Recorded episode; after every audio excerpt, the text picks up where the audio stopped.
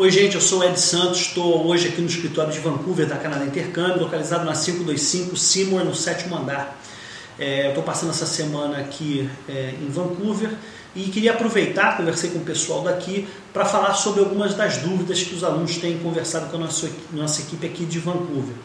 A primeira delas que eu queria é, frisar é o seguinte: uh, vou contar um caso aqui rapidinho um pai é, de uma aluna nossa entrou em contato comigo dizendo: Olha, minha filha foi para o Canadá, ela fez é, três semanas de curso de inglês, está com visto é, de temporário, de visitor, né?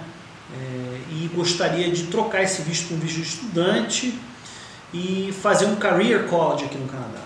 Os programas de career college são ótimos, é, são programas que são normalmente de instituições privadas mas não são os programas mais indicados para quem quer imigrar para o Canadá.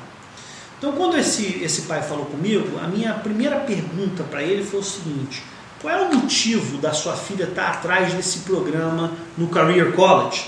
Ela está querendo é, é, ter uma experiência acadêmica aqui no Canadá, numa área de interesse dela, e, e, e regressar para o Brasil com esse conhecimento, ou ela está procurando uma maneira de obter um visto de trabalho. Não, Ed, é o seguinte, esse programa é um programa muito bom que tem um, um, um componente chamado co-op, que é o estágio, que às vezes é remunerado ou não, e ela gostaria de também poder ter essa oportunidade de ter essa experiência profissional no Canadá. Olha só, eu estou nisso há 31 anos. A verdade é o seguinte: a pessoa está buscando uma oportunidade de receber algum dinheiro trabalhando enquanto está aqui e de repente melhorar um pouco o inglês dela. E se for um curso que, que dê alguma formação técnica profissional para ela, melhor ainda. Acontece que o objetivo desses programas não é esse. O objetivo desses programas é que você obtenha uma formação acadêmica e retorne para o Brasil com esse conhecimento técnico.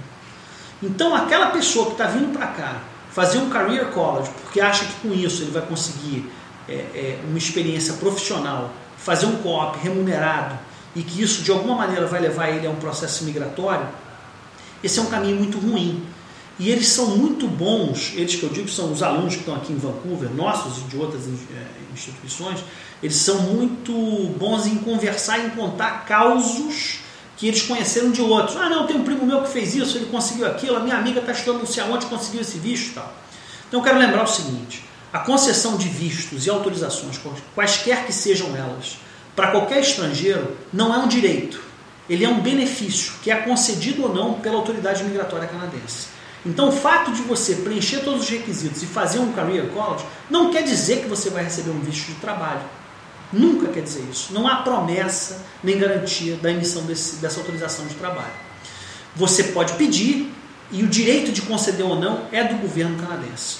Então, se você está baseando a tua matrícula conosco é, é, em, em, trabalhar porque você vai fazer esse curso para isso, isso é um mau caminho. Os career colleges são ótimos para quem está buscando conhecimento técnico e quer retornar para o Brasil com isso.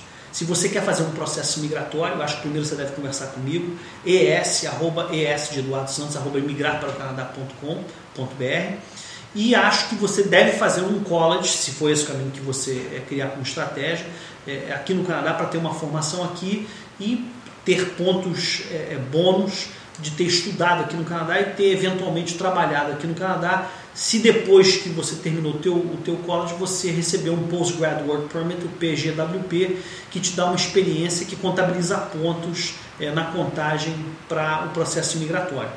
Então, assim, é muito importante que você tenha expectativas dentro da realidade.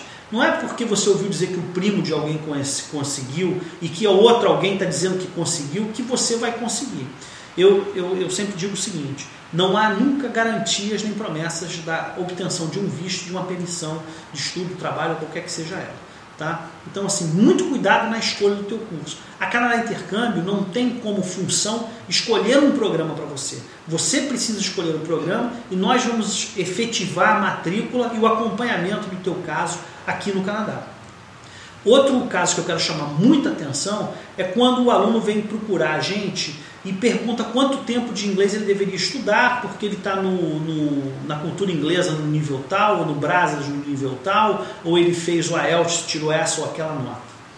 Nós não somos preparados nem temos competência para explicar para você quanto tempo você deve estudar inglês ou francês. A gente sugere, nossa sugestão é sempre a mesma, que você invista o maior tempo e dinheiro que você possa em melhorar o teu nível de proficiência do inglês ou francês, ou dos dois, para que você possa atingir os objetivos que você quer. É muito fácil lembrar que nenhum é, desses idiomas será demais você estudar. Não existe estudar inglês demais ou francês demais. Quanto mais você estudar, melhor você vai ser, vai ter é, esse idioma, controle desse idioma e melhor vai ser a tua condição profissional aqui no Canadá.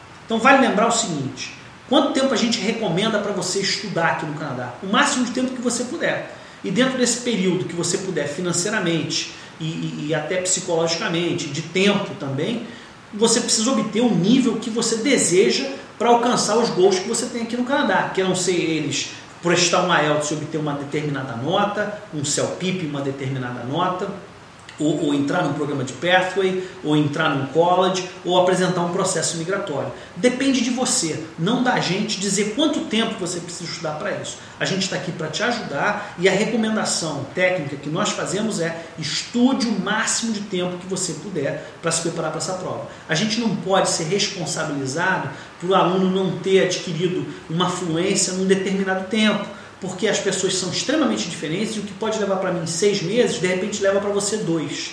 Né?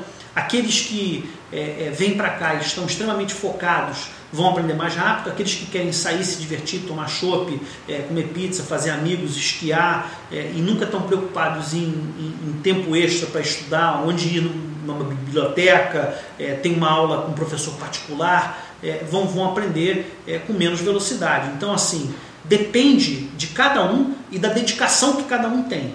É, aqueles alunos que muitas vezes estão aqui e julgam as turmas, ah, tem muito aluno na minha turma, tem muito japonês, japonês não fala bem, escreve bem, eu falo melhor e tal. Isso aí é a realidade do que acontece aqui no Canadá. As escolas têm que ter turmas que comportem financeiramente o funcionamento delas.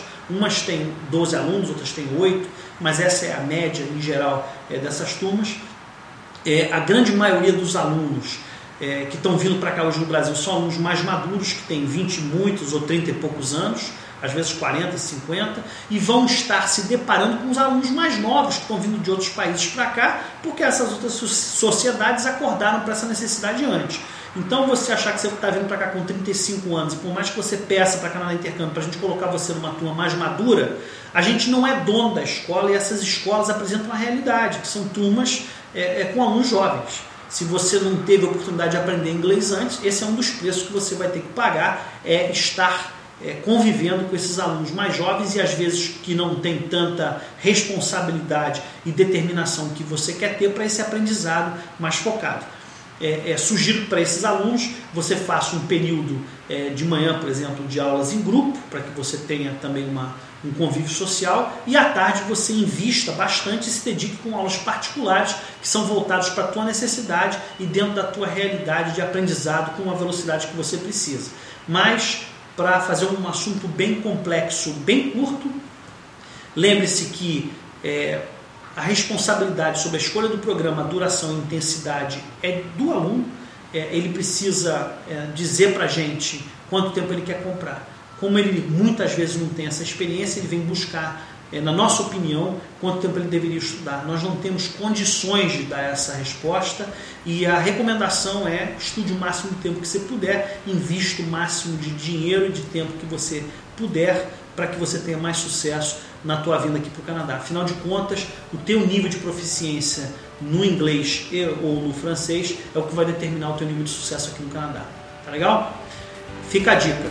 Sucesso para vocês!